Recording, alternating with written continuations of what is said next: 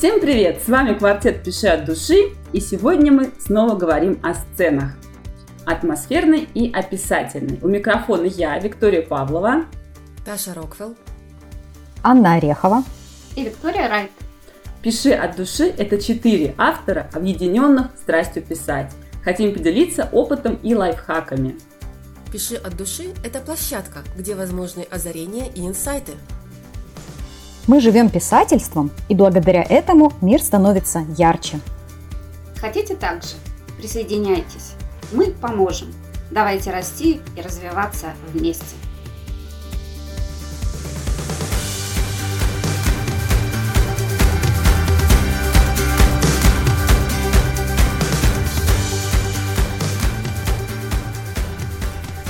Итак, сегодня мы поговорим о том, как описывать обстановку, природу, интерьер и создавать атмосферу, погружающую в текст. Девочки, какой процент таким сценам вы, в принципе, отводите в своем произведении? Вид?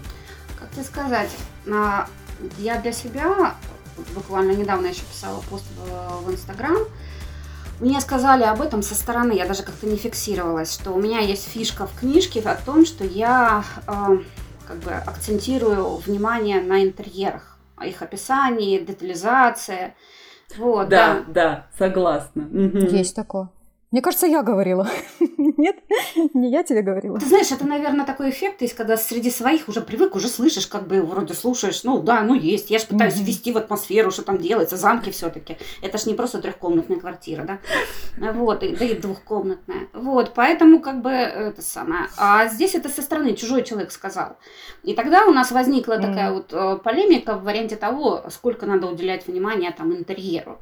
Ну и сошлись на том, что вот в моей книге это именно как фишка, поэтому у меня это достаточно такой приличный кусок в тексте есть, посвященный именно интерьеру. И то здесь, скажем так, все зависит от того, а, что это за глава и что это за сцена. Ну, я скажу, оно не лишнее у тебя, на да. самом деле, потому что это фэнтези, другой мир – и у тебя каждый интерьер, он особенный. И ты вот этим вот, знаешь, как-то начинаешь главу читать, у тебя там пошел интерьер, ты раз сразу в атмосфере уже. Мне нравится. И еще, да, еще же вид, ты как делаешь? Ты еще этим подчеркиваешь характер, да, там, любовь к большим пространствам или наоборот, любовь там. У каждого своя комната, там, свои Да, покои. да, свои цвета там у всех, свои там, там любимые фишечки. Да, поэтому для того, чтобы описать все эти интерьеры, у меня огромная библиотека, и вот в этой библиотеке под каждого героя свои наборы комнат в каждом замке, который есть. И это, конечно, Фотография? Дом. Да, я фотографии искала, потому что так иначе угу. сложно. Я изучала ну, там, я не знаю, я заново вспоминала историю архитектуры от э, романского стиля, там готики, пламенеющей готики, до вот сейчас современного дворцового э, стиля, который сейчас есть у нас там на, рубль, на Рублевке. Вот, mm-hmm. так что у меня прилично, прилично в интерьере. Я вот ты про фотографии говоришь, а, я вспомнила, как я работала с фантастикой. И у меня вот в первых книгах, особенно там вот самые первые, первый межпланетный детектив, я очень сильно заморачивалась над предметами вообще интерьера фантастическими. И продумывала там, ну, прям много всего. Хотя и во второй тоже это есть. Там, как ванна выглядит, как там чашка выглядит, например, да, там, mm-hmm. там, не знаю, как стулья выглядят, холодильник я там изобрела, машину, ну, вот, вот прям вот все-все-все. И я тоже делала подборки фотографий. И получается у меня как бы там, допустим, вот ванна, она там, это, это три фотографии, которые у меня в голове объединились. Я же не умею рисовать, да, но я знаю, как оно выглядит. Я тоже фотки вот складывала. Ну, фотки, Очень помогает. А иначе не справишься вообще, потому да. что слишком большие объемы. Пока ты вспомнишь, какая там спальня, в каком замке у кого, и она вся разная. Поэтому это трудновато. Так что да, много. много. Угу. Угу. Саша, у тебя, как у тебя с писательными сценами? Атмосферными никак. отношений. Это вообще никак. Ну как, дело в том, что я принципиально вырезаю вообще все описательные сцены, стараюсь их минимизировать. И у меня как бы вообще принцип описания так, чтобы давать только поверхностную картинку, а дальше, чтобы читатель уже сам додумывал. Если это школа, то я не дописываю, что это там школа, не расписываю, из какого там она кирпича, на сколько этажей. И дальше идут у меня какие-то действия уже в этом ну, месте, ну, уже, которые сам читатель ну, себе представил. То да. есть я этому практически не уделяю внимания. Понятное дело, чтобы описания не было, так как бы это неприемлемо, потому что атмосфера хоть какая-то нужна. И я где-то буквально перед, э, наверное, каждой сценой отделяю, ну, там, два-три предложения, чтобы описать какую-то природу, какую-то, ну, саму атмосферу. предложения у тебя обычно феерические, а мне кажется, от этих предложений мурашки по коже бегают. А они обычно очень прям вот такие вот, я не знаю, ну, вот реально до мурашек. Как-то вот они какие-то вот прямо на глубинные эмоции как-то воздействуют каждый раз. Да. Я помню, там было какое-то описание то ли дождя у тебя, то ли грозы какой-то. Я читала такой, елки. Да, ну, мне постоянно тоже говорят читатели некоторые, ну, встречалась я с этим, что давайте еще, мало, давайте еще, пишите, пишите, пишу больше, получается нудно, да ну нафиг, все, убираю. Так что нормально все, краткая сестра таланта здесь, прям в прямом смысле. Вот если у меня есть какие-то описания, то у меня, наверное, процентов 30 это вот рефлексия вот прям рефлексия героев, что они чувствуют, что вот они испытывают, какие-то эмоции их, как они вот все переосознают, как они э, готовятся что-то сделать и чем они руководствуются. У меня много этого. Ну и остальное, конечно, это уже описание каких-то боевок идет. Но это же в сущности зависит от жанра угу. и зависит от характера э, автора на самом деле, да? Угу. да, от стиля, да и от характера в том числе. Ну, я в процентах тоже не скажу, а, но у меня там, скажем так, чуть больше, чем у Таши, и значительно меньше, чем у Виты, скажем так. И а, я обычно начинаю главу с погружения в атмосферу. Не сильно, там немножко, да, тоже. Ну, потому что я в последнее время же в жанре реализма работаю. И тут я согласна с Ташей, что как бы если она, это школа, то она школа, она у каждого своя в голове. И достаточно сказать, что там mm-hmm. герой пришел mm-hmm. в школу, и дальше воображение сработало. Но если для сюжета важно, да, с какого да, она кирпича, то, конечно, это нужно об ну, этом написать. У тебя же могут в сцене обнаружить этот кирпич потом на месте преступления. Да, я это имела в виду. Ну, при этом в фантастике у меня тоже немного описаний. Но они есть, конечно. Потому что это другие планеты, другие там миры какие-то, другая природа. И я очень люблю показывать ощущения персонажа. Вот то, что ты говоришь через эмоции, да, я вот больше mm-hmm. люблю вот это вот осязание. То есть там жарко. Тем более в твоем жанре. Хочется, там, не знаю, душно. Mm. Вот эти вот моменты. Ну, тоже, кстати, очень погружает техника пять чувств, да, тоже же погружает. Ну, То есть да. атмосфера она через это создается. Там у тебя героям душно, жарко, одна атмосфера, или там им холодно, они там дрожат, это совсем другая атмосфера. Тоже уже. Конечно. Ну вот это интересно, да, потому что я на самом деле тоже вот считаю, что в реализме лишний раз описывать не нужно. Но но есть у нас стол, ну и что изменится от того, что я очень подробно опишу, если только, конечно, он не будет уликой в деле об убийстве, да, это одно дело. А если он просто стоит на кухне, там просто герой идет, ну нафига я буду его описывать, там какого он цвета, размера, ножек, сколько там у него, или там не знаю, еще что-то. То есть это вообще не нужно стол, он ну, и да. есть стол, все. Зачем там плодить сущности без надобности? Но он может подчеркивать характер персонажа. Если, если нужно, да, если это нужно, да. тогда можно. Ну вот, э, когда я писала рассказы фантастические, я, кстати, там э, ну, использовала достаточно много таких вот фишечек описательных, атмосферных, которые формировали новый мир. У меня там были сцены на космическом корабле, были сцены на другой планете. В принципе, по э, отзывам читателей, действительно, рассказ очень погружает. Меня все время то с Шекли, то с Булычевым сравнивают после этого рассказа. То есть я ну, зациклилась на этих вот деталях, которые показывают атмосферу чуждую для нас, чуждой планеты, там инопланетяне. То есть это важно действительно. Ну, как у тебя вот через э, архитектуру, да, через э, интерьер, вернее, который герои для себя выбирают, э, ты им дал такую возможность, да, и ты вот через это раскрываешь. Но есть же деталь характер, еще же есть деталь характер. В принципе, да. А, и я в целом, я такие сцены вот описательные, я их не очень люблю они всегда у меня вызывают скуку. Ну, я такой человек, мне неинтересно читать описание дуба на пять страниц, да, вот это вот все. Ну, бедный ну, заезженный бы... дуб, несчастный, уже да ладно, Толстой стольких вариантов. А, 200 лет прошло. Несчастный, да. Мы все полоскаем и полоскаем его. Но если вот эти описания, не включены действительно в сюжет, либо они раскрывают характер героя, либо они раскрывают там особенности, там что-то жанра или там еще что-то, или действительно новый какой-то интересный мир, э, и автор придумал совершенно уникальные какие-то вещи, раскрывающие. Вот это вот классно тогда. А отдельно, кстати, про атмосферные сцены хочу сказать, что вот их я люблю. Вот я их люблю. А добавлять. как ты делишь для себя? Чем это? Да, вот это для меня тоже загадка. Как ты Да. Нет, но описательная сцена это чисто тупо описание. Вот у нас стоит стол на кухне, стоит две табуретки. Вот у нас есть там батарея.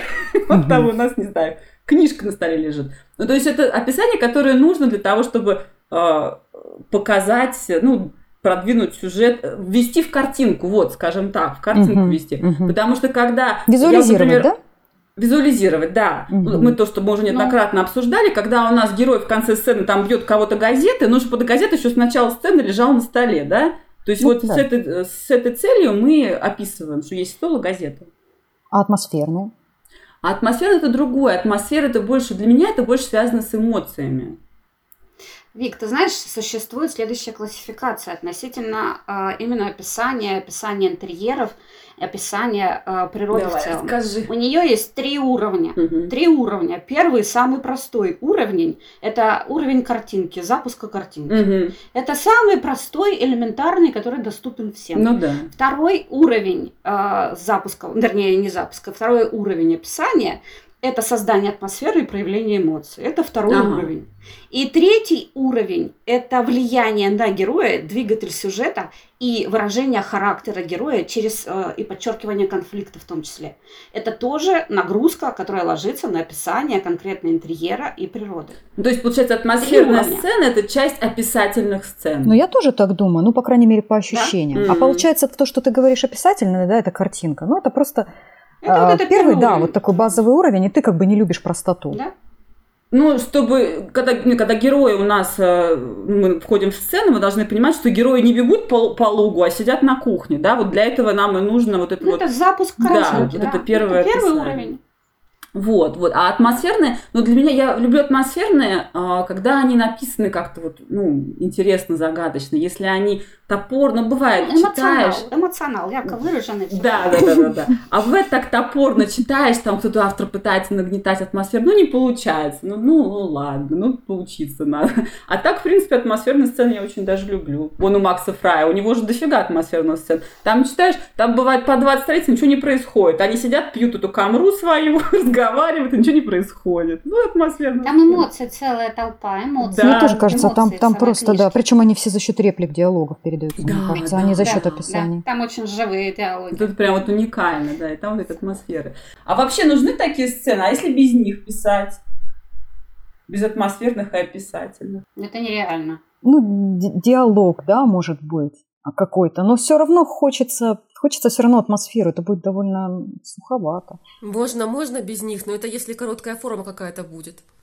Можно вот вообще без описания, вообще без атмосферы, но только это должен быть какой-то коротенький рассказ или с какой-то целью делаться, чтобы что-то Ну, ты должна именно. понимать, где это все происходит. Да. Все равно. У меня есть микрорассказ, состоящий из двух строчек. Папа, папа, а можно я вылезу из-под кровати и посмотрю, существуют ли люди? Ну, типа от чудовищ. Ну вот для короткой формы нормально, если такой-то маленький рассказик, но если, допустим, это уже повесть или это роман, то там такой не прокатит. Ну нельзя просто вот так написать роман и нигде не добавить описание. Но все равно, что это, космический корабль, кровать там или улица? Что? Где герои? В вакууме? А где конфликт, Вика? Где антагонист? Как? Здрасте! Папа антагонист конфликт, потому что он не разрешает. Снаружи люди, которые враги для бедного маленького чудовища под кроватью. Тут все тебе конфликт антагонист. Не, ну прикольно. если он на полстранички, то нет, не обязательно. Даже не важно, где диалог происходит. Ну, ассоциации, Ну да. да. Под кроватями только чудовища. да. Не, ну это ты уже додумываешь, да? Потому что мы знаем все, что под кроватью живут монстры. Вообще прикольно. Там еще пыль живет от нашей жизнедеятельности. Да уж, пыль и чудовище. Ну, было бы очень выгодно, симбиоз. Мне только с- пьесы пришли в голову. А в пьесах есть У описание. меня сейчас э, рассказ, который вот отобрала э, юности, да, напечатать во втором своем же этом номере, он чуть меньше 10 тысяч знаков. Там есть вся структура, и там есть элементы, связанные с, там, с небольшими там, моментами описания. То есть я не расписывала, в каком кабинете сидит мой руководитель там, или какие там елки у него стоят. Но вот то, что это офис, и то, что там есть елка, это есть. Вот все. Все зависит от того, в чем ты пишешь и о чем ты пишешь. Вот и как раз. А, а- а какие у нас ошибки самые распространенные в таких описательных и атмосферных сценах? Таша, расскажи нам. Таша, ты опять первая.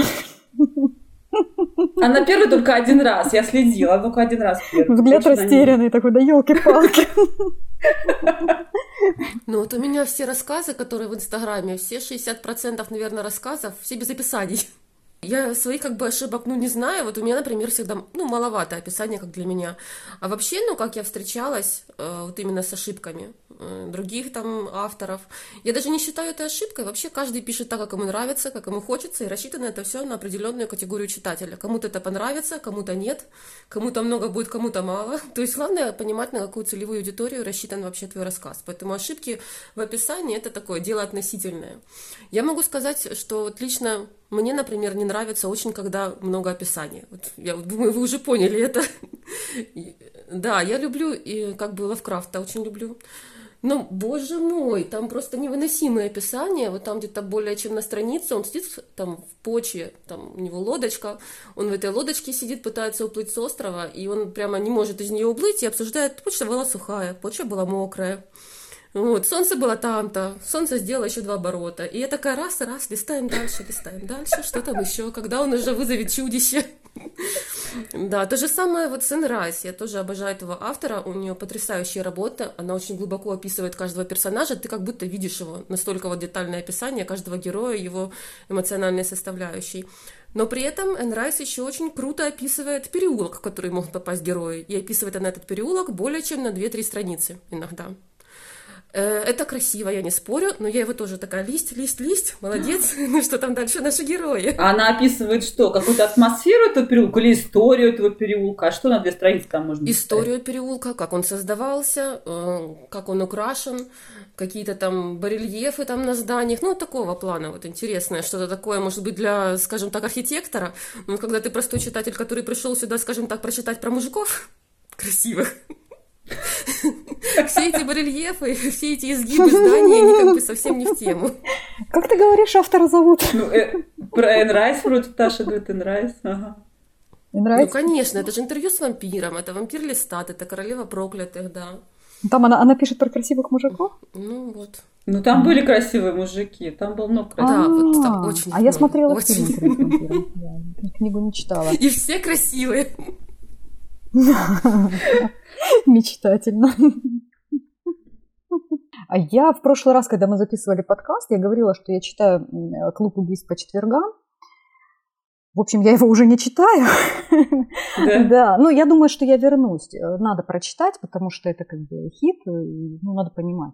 Мне тяжеловато дается, как раз вот э, Таша рассказывала про описание. И я расскажу, почему, да. Я говорила, что там повествование ведется от лица пенсионеров в доме престарелых. И вот там одна глава, а, я не знаю, страниц, наверное, 10 точно, вот не меньше. Идет описание, что там справа был пруд, слева мостик, там э, леса, деревья, тра-та-та-та-та. Очень-очень долго, красочно. И в конце такая фраза – вот кратко, в каком месте оказалась там Донна, по-моему, ее зовут главная героиня. Если классика очень часто такой, да, там типа Диккенса читаешь 20 Вот мы кратко познакомились. Это слово кратко. И я как бы понимаю здесь именно иронию. Здесь автор а, подключает иронию, потому что повествование ведется от лица бабули. А, ну, бабули говорят кратко, вот таким бакаром. вот на 10 страниц. Но я тоже листала. Я не могла все прочитать. Я утомлялась. Я просто чувствую, что я теряю нить. Я такая, давай дальше, что там будет. Ну, то есть вот для меня я здесь с Ташей солидарна. Затянутость, ну нет, не мое. Если она неуместна. А здесь специфика. Сейчас же все больше клиповое мышление, да, все больше э, к тому, чтобы картинка сокращалась, а выделялось определенное действие. Все в сущности влияет и на нас в том числе. Мы уже привыкли к определенным даже шаблонам, которые нам из нее продуцируются. Поэтому нам вот такие вот длительные вещи, которые были свойственны там какое-то количество времени назад, уже начинают быть тяжкими. Чуть в другом ну, стиле конечно, уже живем. Конечно. Да, да. Так что. Ну, я бы сказала, что они всегда были тяжкими вообще. Просто так раньше писали, и это было приемлемо. Просто раньше все на классиков, э, скажем так, опирались. И вот взять те же самые школьные произведения, которые сейчас вот есть у моего ребенка, то он их читает, я начинаю читать, а мне надо, угу. чтобы ему там, допустим, что-то рассказать, тоже, естественно, это э, произведение быстренько просмотреть. И я на него смотрю и думаю, господи, как это вообще читать можно? Там становится интересно только когда кто-то умер. Господи, Слава богу, в русской литературе это очень распространенное действие, умирает почти на каждой странице. Не, ну тут же такой момент. Сейчас у нас до такой степени количество информации просто зашкаливает, просто перегруз. Конечно. Да? Раньше такого не было, и поэтому каждая деталь это было достаточно вкусно, так ее рассмотреть со всех сторон, что-то увидеть через книгу. И, а, книги были тем же телевизором, скажем так. А сейчас у нас этот уже телевизор даже в прошлое уходит. Я вам только интернет и только там, компьютер, там телевизор стоит как памятник в квартире. Ну и все, так чтобы было. Угу.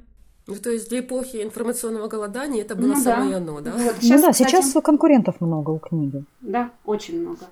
Я узнала один интересный лайфхак. А, если а, до конца человек не осознает, что он хочет написать, у него разваливаются описания они не сложенные до конца, не цельные, либо они э, не сбалансированные. Это говорит о том, что автор в данный момент до конца не представляет, что он хочет написать в целом по сцене и по главе.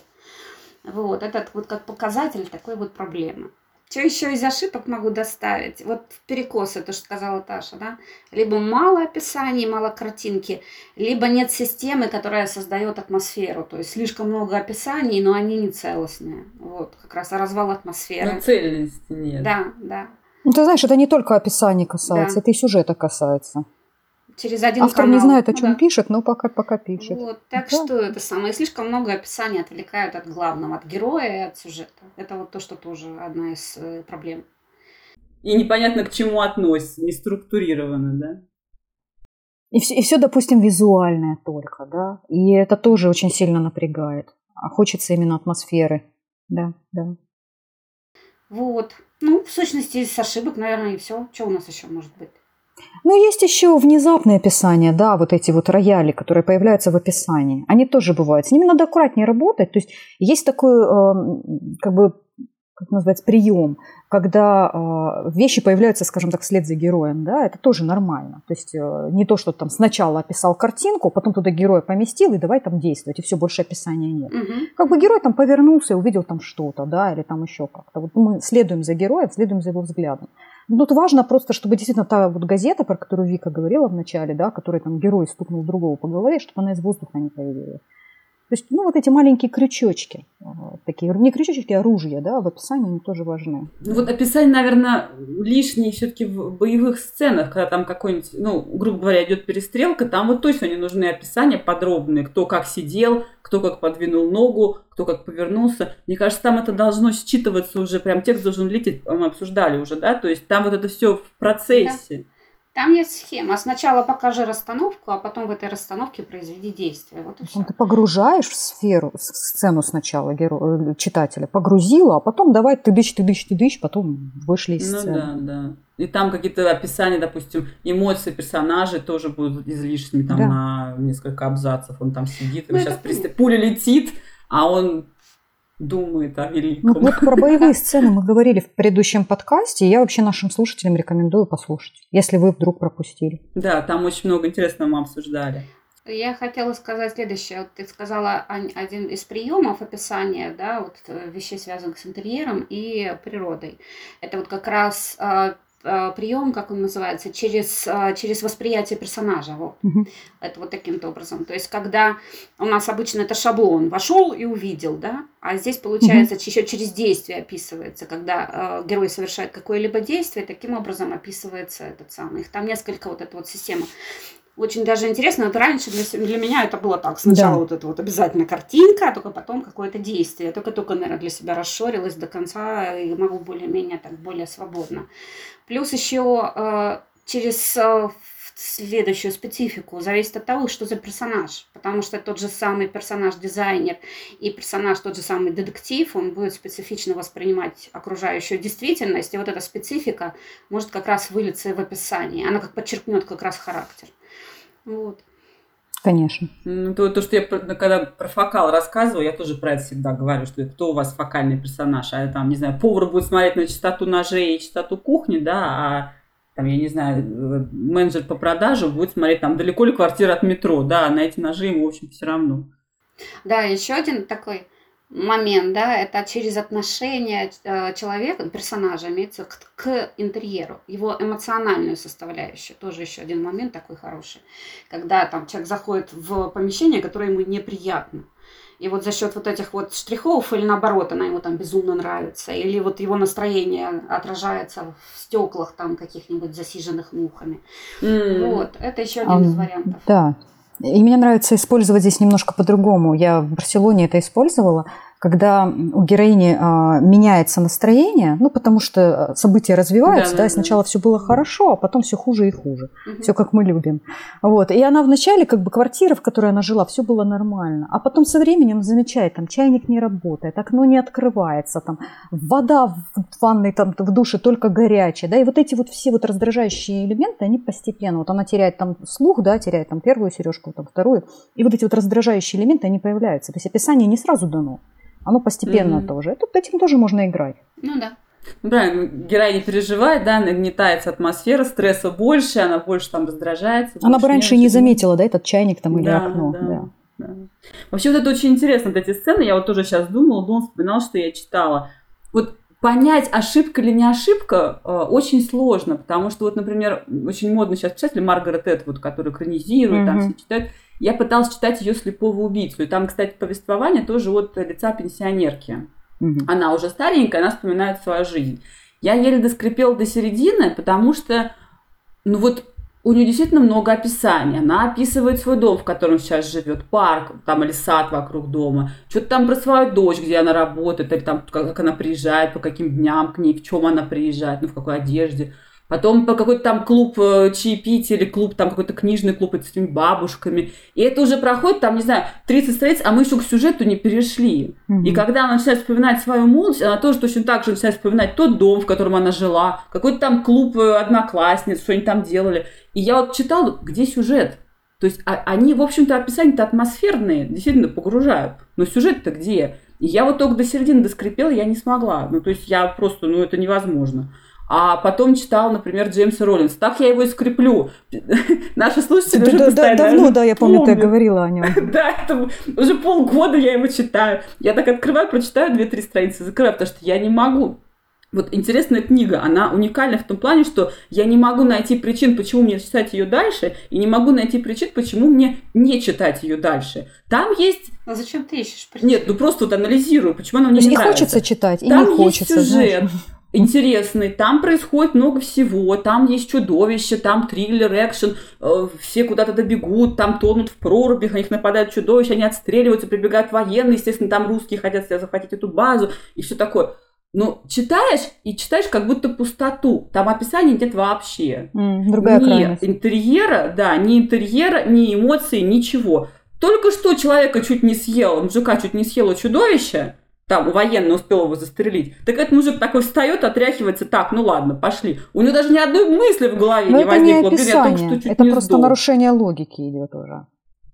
Это не И вот вся книга такая, вся книга такая. Я, мне поэтому очень тяжело читать. То есть, ну там зато сюжет, там все куда-то бегут, там в каждом абзаце происходит что-то. Взрыв, перестрелка, не знаю, там мы убежали. У тебя не хватает эмоционального отреагирования. Да, да. Ты говоришь именно об этом. И вот Тебе надо немножко отреагировать. Да, я не понимаю этих героев. Что они хотят? Зачем они вообще там все бегают туда-сюда, как эти, как бессмысленные Все-таки вот э, относительно вот этих вот э, акцентов, наверное, на вещах, связанных с тем же описанием длительных э, того же интерьера, да, еще если говорить э, в ракурсе пожилого человека, то это возможность погрузиться в его же мир – потому что в, с возрастом проявляются определенные особенности характера, вот эта вот Конечно. обстоятельность. И вот посмотреть через призму старости на мир и увидеть, как они для себя видят вот эту вот всю картинку, в сущности, это наше будущее на самом-то деле, да, вот, это возможность еще раз как бы увидеть э, чуть-чуть по-другому и, и самого человека, и к близким по-другому отнестись. Иногда это и нужно даже.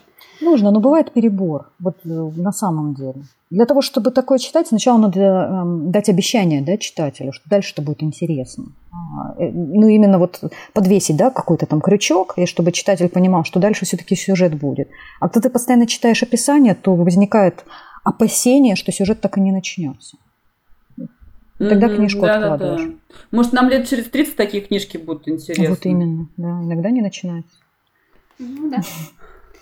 Не, мне нравится описывать, например, некоторых персонажей через интерьер. Мне, например, я получала удовольствие, когда описывала а, Рен, когда покупал Дагу, а, этого самого, вот этого вот безумного перекупщика, художника Мгм. свободного. Вот. вот эти мне моменты, ну, очень нравятся. Точно так же, как я, например, писала того же Кобальда, и там же тоже достаточно такая своеобразная атмосферка. Вот это вот сочетание характера и, э, и интерьера вот этих всех вещей, не знаю, мне, например, как автору доставляет удовольствие, прям в кайф. Особенно третьестепенных, когда много не надо, но при этом надо показать. Вот, Ну да, ты сразу характер такой атмосферу. создаешь, Мгм, небо- ну да. да- да- даешь такую характеризацию. Ну, это получается, ка- кайф ты испытываешь, у тебя как фишка твоя в твоей прозе. Ну да. То есть из твоего кайфа рождается твоя авторская фишка. Это кайфово, когда из, кайфа есть. И, и всем кайфово в результате. Кайф со всех сторон. Это будет у нас этот кайфовый эффект. Аня, ты вообще разделяешь для себя атмосферные описательные сцены?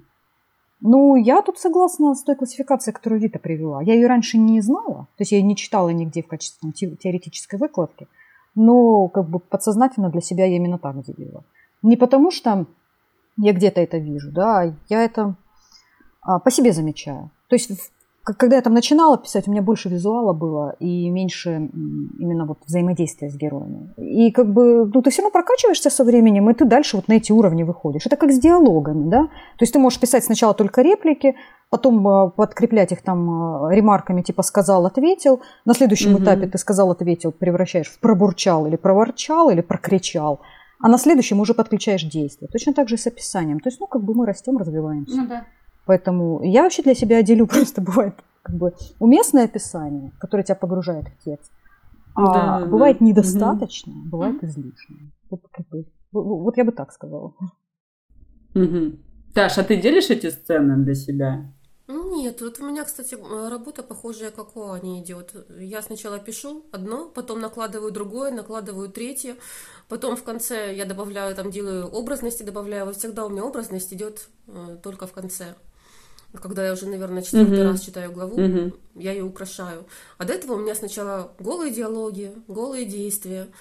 Потом уже тоже вот, ну, получается, наращиваю скелет и на него наращиваю Мгм. потихонечку. Поэтому иногда я там смотрю, и мне как бы не нужно Я там что-то да. делить, смотреть, какая сцена будет, какая не будет. Если оно гармонично будет смотреться, Ну да. то добавлю какого-то Мгм. описания, если оно будет необходимо. А иногда нет.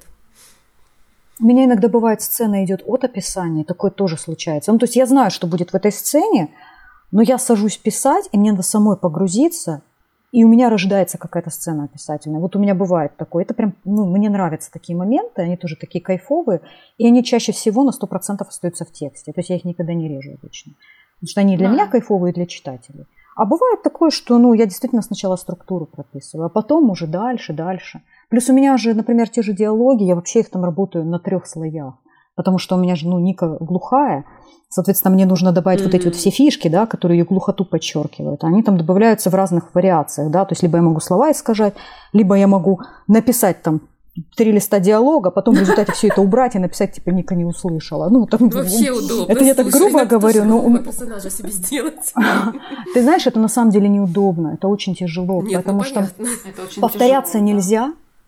И как бы ты постоянно ищешь какие-то новые ходы, как это сделать, часть услышала, часть не услышала. Потом вот эту фишку я ввела, да, что они постоянно переписываются. То есть это как бы мое тоже такое было, а, на- ну, находка авторская, потому что мне надо было как-то решать проблему того, что надо передавать информацию читателю, но при всем при этом она не слышит. И, соответственно, ей там на ноутбуке пишут, и они во время лекции переписываются на ноутбуке, да, и как бы читатель получает информацию. Да. Вот. Ну, это я уже на диалоге почему-то переключилась, не знаю почему. Ну, вот как бы, А Ты любишь их. ну, наверное, Да. наверное, да. Не, я тоже, кстати, мне нравится этот момент, когда начинаешь, вот надо раскачаться, и надо раскачаться с чего-то, да, начать вступить, особенно новая глава, там, которую сейчас вот с нуля будешь писать. Очень хорошо раскачиваться именно от вот такой вот атмосферной картинки, а потом либо ты ее двигаешь, развиваешь, там дальше переключаешь, там можно ее раздробить, потом уже внутрь составить, поставить. А так от- от- оттолкнулся, ну как от этого пирса, да, и с гол- с головой в воду, да. Погрузился. И погрузился уже в сам текст. Да. Очень помогает. Ну, да. Ну, кстати, да, у нас, видите, как схоже. Я тоже начинаю всегда с диалога писать, когда пишу совсем первый скелет. Я прям пишу голый диалог, вообще без всего. Просто слова, реплики. Пишу, пишу, пишу, пишу, много там их сколько надо, выписываю. Иногда по 3-4 страницы, а потом начинаю сокращать реплики и подписывать к ним уже атрибуцию, ну вот это то, что называется ремарка авторская, и вводить в атмосферу действительно. И да, иногда из этого рождаются очень атмосферные сцены. Такое тоже бывает. Ну, вот видишь. Есть какие-то э, универсальные правила при написании таких сцен, описательных или атмосферных? То есть какие-то рекомендации мы можем мы нашим слушателям э, посоветовать по этому поводу? Вид, как думаешь? надо взвешенно использовать было, быть, вот эти все вещи, потому что там это, был, это была кухня, да, или это была гостиная, вот, это не совсем то, что нужно. Вот. А так... В ней был человек, в шкафу были книги. Здесь следующая вещь. Здесь говорить о том, что вот надо писать э, вот Начинаете с этого, заходите в сцену, обязательно описываете, что там стоит, лежит, повешено, расставлено. Висит, да, летит. Да, и все остальное. Это не совсем то, что нужно. Здесь именно зависит от того, что за сцена и что за э, атмосферу вы хотите передать, и что за э, действие и цель этой сцены, которая вот э, предназначена герою. Да? Все зависит от того, что будет делать там герой. И вот тогда уже можно сплетать с интерьером, поддерживая все это и помогая создать определенный там колорит, скажем так. Вот. Я хочу добавить не то чтобы тоже правило, mm-hmm. скорее наблюдение свое. И я тебе читала, не помню где, в какой-то тоже книге по писательскому мастерству, довольно распространенный прием, а, когда характер героя показывается, и не характер, даже настроение героя показывается через природу, да, через погоду. То есть герою грустно идет дождь, герою весело, там светит солнышко.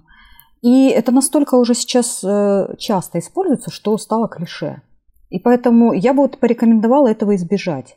И вот в той книге, я не mm-hmm. помню, то ли это был тезарус эмоций, то ли еще что-то. Ну вот что-то, по-моему, из этих авторов. И вот они давали рекомендацию, я с ней согласна. Может быть, даже работать на контрасте. Я это в Стамбуле применяла. А, то есть идет дождь, но герою весело. Наоборот, да, контраст сделать. Или там светит солнце, и вроде как всем все, все вокруг такие веселые, а ты тут сидишь один унылый, и тебе плохо, да, и как бы, ну, это уже немножко рвет шаблон. И вообще искать свои какие-то фишки, то есть, ну, вот не следовать там вслед за погодой, ну, чаще mm-hmm. всего это довольно избито уже. Искать какие-то свои фишки, чтобы подчеркнуть настроение героя. Ну, вот я, например, скажем так, использую, как вот ты говоришь, шаблон. Иногда мне нужно именно вот в такой вот аспект перейти. Я не знаю, я это использую в книжке. А здесь даже не вариант связанный там. А иногда, когда мне там надо быстрее перейти к действию, там сократить какие-то моменты, но при этом оставить эмоцию, я беру шаблон. То есть у меня, например, герой путешествует из одной точки в другую, но при этом эмоциональное состояние мне надо поддержать. И внешне, и внутренне то, что происходит, я использую этот шаблон, использую природу. Вот. Особенно, когда там большие расстояния, которые надо преодолеть, да, и показать, что он вот к чему-то передвигается. Так что То есть он от, от дождя пришел, допустим, в солнечную погоду, да, и настроение. Нет, в еще худшую, я бы сказала. Я в еще ну, или в еще худшую. Да, да, да. Вот. Нет, я ну, просто... ну как бы шаблон, это же не значит, что там как бы категорическое нет. Ну, То есть ну, любой автор должен понимать уместность. Если ты используешь это, ты, ты же знаешь для чего, и ты как бы вот объясняешь, да, для чего. Ну все, значит, это точно работает. Ну, кстати, да, вот я с тобой Главное согласна. не тупо копировать. Да. Здесь надо четко осознавать, для чего ты что делаешь. Конечно. Как для любого, в сущности, да. А, мне тоже есть что добавить вот, в плане того, что лучше избегать э, вообще в сценах и что лучше, чтобы было. Вот, например, та же самая стилистика. Вот когда самое интересное мне очень часто встречается, причем не только вот в рассказах э, современных писателей, а даже в классике встречается. Он сделал шаг ногой. Вот такое вот распространенное, абсурдное вот предложение. То есть... Да, это классно. И сел попой на стул. То есть и так понятно, что он будет ногой шагать, а не руками. Если он там не какой-то, чуть не сказала, стриптизер. Я имела в виду циркач. Потом вырежете да, это, да, что сегодня прям интересное настроение. Так, забудьте о том, что я говорила. В общем, главное, любая сцена описания, чтобы она была не скучной, чтобы она нравилась, и чтобы через нее эм, показывался либо характер героя, либо какое-то отношение героя к чему-то, либо тоже какую-то атмосферу надавала. Ну, опять же, чтобы это было не скучно. Я, кстати, тоже один раз использовала у себя сцену с дождем, ну, прием с дождем. У меня, когда э, Тереза очень сильно переживала за отношения с Чарли, ну, вообще за ситуацию, и она у меня шла к нему во время дождя. И она не знала, чем закончится их разговор. А потом утром, когда вроде как все хорошо закончилось, и даже продолжилось, вот дождь закончился, и она вот такое облегчение почувствовала. И вроде как вот, как вот природа такая вот сверкает, дождь ее умыл, вот так все хорошо, и вот у нее облегчение просто после разговора нормального как бы все это совпало. То есть это, ну, мне показалось, что это было уместно. Ну, опять же, ты же знаешь, для чего ты это используешь, и это сработало. И, и никто из нас там да, тебя хотя... не кинул тапком и не сказал, что какого черта. Да. Хотя шаблон я тоже стараюсь избегать или как-то там так переламывать их, чтобы они не встречались. А что касается стилистики, вот, кстати, про шагнул ногой, интересно, я сегодня такой блог читала про кивнул головой. Ой, это вечная такая а... дилемма, как люди начинают, можно ну, кивнуть да. Один пальцем, человек я помню, говорил. Рукой. Вот сейчас я расскажу расскажу, сейчас я расскажу. Один человек, который тоже очень озабочен редактурой своего романа, я с ним еще год назад общался, мы там с ним что-то редактировали, потом он еще там 100-500 бета-ридеров привлек, они там что-то помогали ему. И он написал отдельный пост, который так и назывался «Отстаньте типа от кивка головой». И привел кучу примеров, когда наши классики, все, и Гоголь, и Чехов, и Толстой, все, все писали кивнуть головой. У них все герои кивали головой. И он написал, что кивнуть можно чем угодно. И привел цитаты, опять-таки, из классики, где герои кивали ресницами, шляпами, пальцами и глазами. И все это с цитатами. То есть кивнуть можно mm-hmm. чем угодно. Ну, как бы я здесь придерживаюсь той точки зрения, что если вдруг ваш герой каким-то образом кивнул пальцем, то напишите, пожалуйста, что это произошло пальцем. А если он кивнул, ну, да. то как бы не надо мне говорить, что головой. И э, понятно, что классики писали. И там через сто лет будут, э, я надеюсь, разбирать наши тексты и будут говорить, а вы помните, там у Павлова это вот это вот было. А сейчас только уже никто не пишет. Что значит кивнуть пальцем? Объясните, я не могу представить, как можно кивнуть. Что значит кивнуть пальцем? Ну, Вита ж тебе показала, вот он кивнул пальцем. Нет, не может быть такого. Ну, наверное, это имеется Я представила, что он такой-то ладонью вот так вот делает. Ну, я другое не могу себе представить, чем еще можно, как и вы. Как... Вик, да мы с тобой вот недавно в моем тексте как сцепились насчет коснуться. И когда ты начинаешь вот это погружаться, и все уже как бы, да нет, вроде бы да, коснуться, да. это значит, что не рукой. Ну, конечно. То есть да. по умолчанию мы касаемся, наверное, плечом, задней, задней, лопа, лап, задней носом, лопаткой. Носом. Еще передней лопаткой.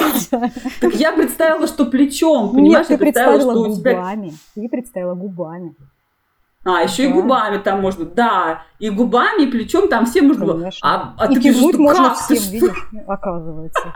И взять можно не только рукой, но и пальцами ноги или зубами. Ну, это знаешь, это тогда да. уж, если перейти к нашей основной теме, это получается, идет дождь, и надо рассказать, что это крупные капли, и мелкие капли воды. Мокрые. воды. Мокрые. Мокрый, да. да а подожди, а капли как выглядят? Они прозрачные, да? Ну, наверное. У них форма такая должна быть определенная. Вода должна быть мокрой. Ну да. Ой, это целый подкаст записать про речевую избыточность. Мне кажется, мы можем просто весь день об этом говорить.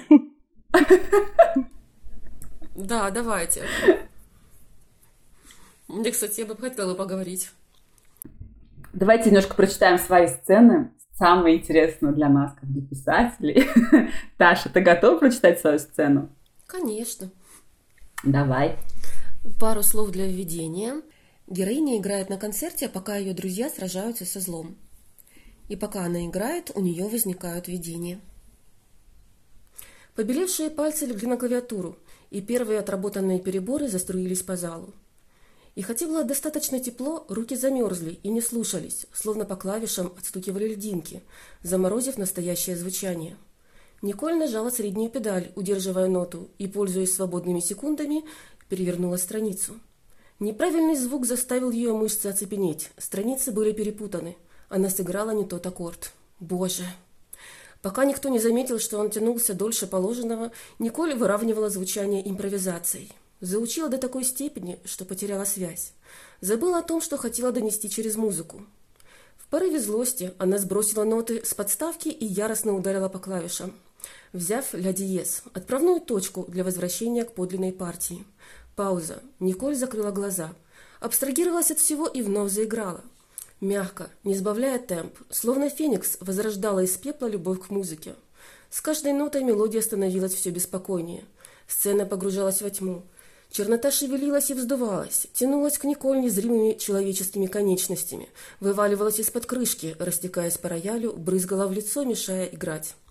Она продолжала, стараясь не обращать внимания на видение. Рядом загорелся и завис красный огонек. Один, второй, третий. Они появлялись в разных местах, двигались друг к другу, собираясь в единую форму, а затем ярко вспыхнули, озаряя знакомый образ. Восхитительный феникс с золотым оперением раскинул огромные крылья над залом и устремился ввысь, пожирая мрак неистовыми языками пламени. Николь ускорила темп, словно стараясь догнать его, окликнуть, остановить. Тяжелые аккорды разрывали звенящую тишину, и вдруг зал взорвался в кровавом мраморном зареве. Начало холодать. Окаменевшая фигура птицы чернела и рассыпалась. В помещении вернулся умеренный свет. Пол, стены и даже люстру покрывала тонкая корочка льда – Пошел снег. Пепел и снежинки перемешались, закружились над потолком, плавно опадая вокруг. Несколько пушистых комочков упали на клавиши. Это был не пепел, перья цвета агата, перья Кейна. Когда она закончила, клавиши намокли от слез. На кончиках пальцев пульсировала тупая протяжная боль. Некоторое время зал молчал, а затем взорвался неудержимыми аплодисментами. Но в этот момент звук для нее исчез. Николь не слышала рукоплесканий, не слышала ядовитые поздравления конкурентов, находясь во власти наваждения. Все. Ничего себе, это Таша, которая говорит, у нее мало описаний. Классно так прям. Ну вот это вот такие у меня описания. Так, отлично. Аня, поделись с нами своим атмосферным кусочком. Я, как всегда, немножко схитрю, и за меня сцену прочитает Марина Лисовец. Это сцена из аудиокниги «Барселона под звуки смерти». А, глава, в которой Ника а, приходит на пляж, и а, у нее довольно-таки паршивое настроение, потому что поездка в Барселону, к сожалению, обернулась для нее катастрофой. Давайте послушаем. Даже самый сумасшедший день рано или поздно уступает место закату. Солнце отправляется освещать другую сторону планеты, а небо, будто желая оттянуть внимание на себя, щеголяет невероятными красками. Темно-лиловый переходил в сиреневый, сменялся бледно-розовым и таял в голубом с вкраплениями пушистых белых пятен. Запостишь такую красоту в Инстаграм, обвинят в злоупотреблении фильтрами. Но туристы все равно позировали на песчаной линии знаменитого пляжа Барселонета. Смеялись, демонстрируя друг другу получившиеся кадры. В общем, вели себя как нормальные люди, жизнь которых текла предсказуемо и понятно. Ника сидела чуть поодаль от всеобщего веселья, погрузив ступни в песок, и отрешенно смотрела на темнеющее море. Белая пена беззвучно облизывала берег. Чайки открывали клювы, привлекая внимание криками — которые Ника не могла слышать. На сумочке рядом лежало зарядное устройство, подключенное к пауэрбанку. Сверху расположилось одинокое левое колечко. Я прочту два отрывка из пристанища для уходящих.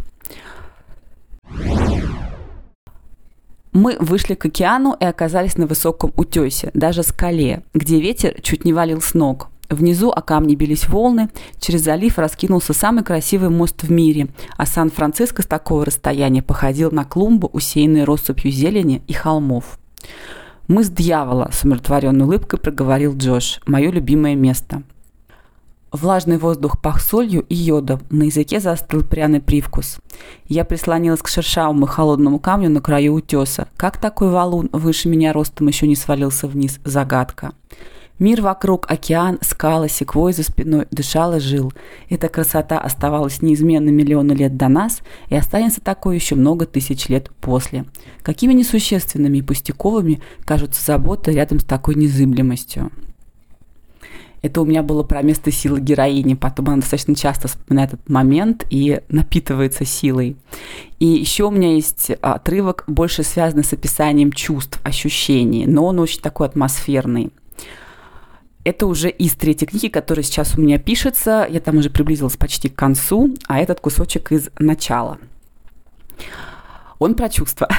Острое и трепетное ощущение жизни родом из детства, из занос в пятках, из песчинок между пальцами, запаха прелого валежника и кожи после солнца, из горького сока одуванчиков, подкашивающихся ножек недельного олененка и шума дождя по листьям, из любви ко всему вокруг, честный и искренний. Только в детстве можно так волнительно и искренне переживать каждое мимолетное чувство – ты вырастаешь, ощущение полноты теряется, и все оставшееся время ты пытаешься его вспомнить или ищешь оттенки в событиях и людях. Возможно, мне повезло найти что-то настоящее, человека, рядом с которым появляется то самое неподдельное состояние эйфории, а счастье внутри рождается спонтанно, от его дыхания, прикосновения, голоса, запаха, просто от его присутствия. Разве не стоит за это бороться? Вита. Так, я тоже поступлю так же хитро, как и Аня. Да. Я возьму э, кусочек из аудиокниги «Клятва крови обречен на любовь», э, прочитает отрывок Андрей Финагин. И это будет сцена, которую я использовала и в подкасте по боевым сценам, по динамическим, вернее, сценам.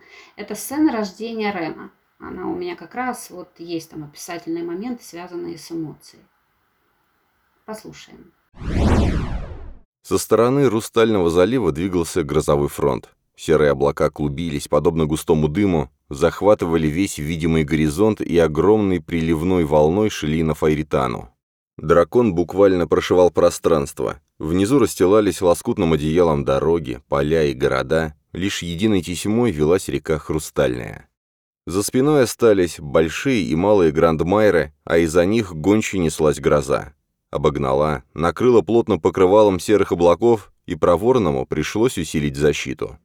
Тучи кипели вокруг них, бурлили и вспыхивали изнутри разрядами молний.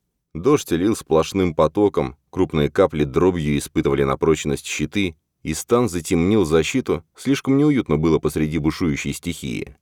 Один, возможно, он на это внимание не обратил бы, но Марике явно не нравилось происходящее и на душе у Стана было так же мрачно, как разворачивающаяся перед ним картина. Отлично, отлично, да. Отличная сцена, супер. И чтец великолепный. Прям мурашки по коже от голоса. На этом наша встреча подошла к концу. Присоединяйтесь к нам в ВКонтакте и Инстаграме. Там мы выкладываем полезные статьи для писателей и ищем единомышленников. Слушайте наши подкасты на платформах ВК, Apple, Google, Яндекс.Музыка, Storytel, Litres и Литмаркет. Там мы делимся читательским опытом и лайфхаками. Пишите от души и до новых встреч. Пока! Пока! Пока!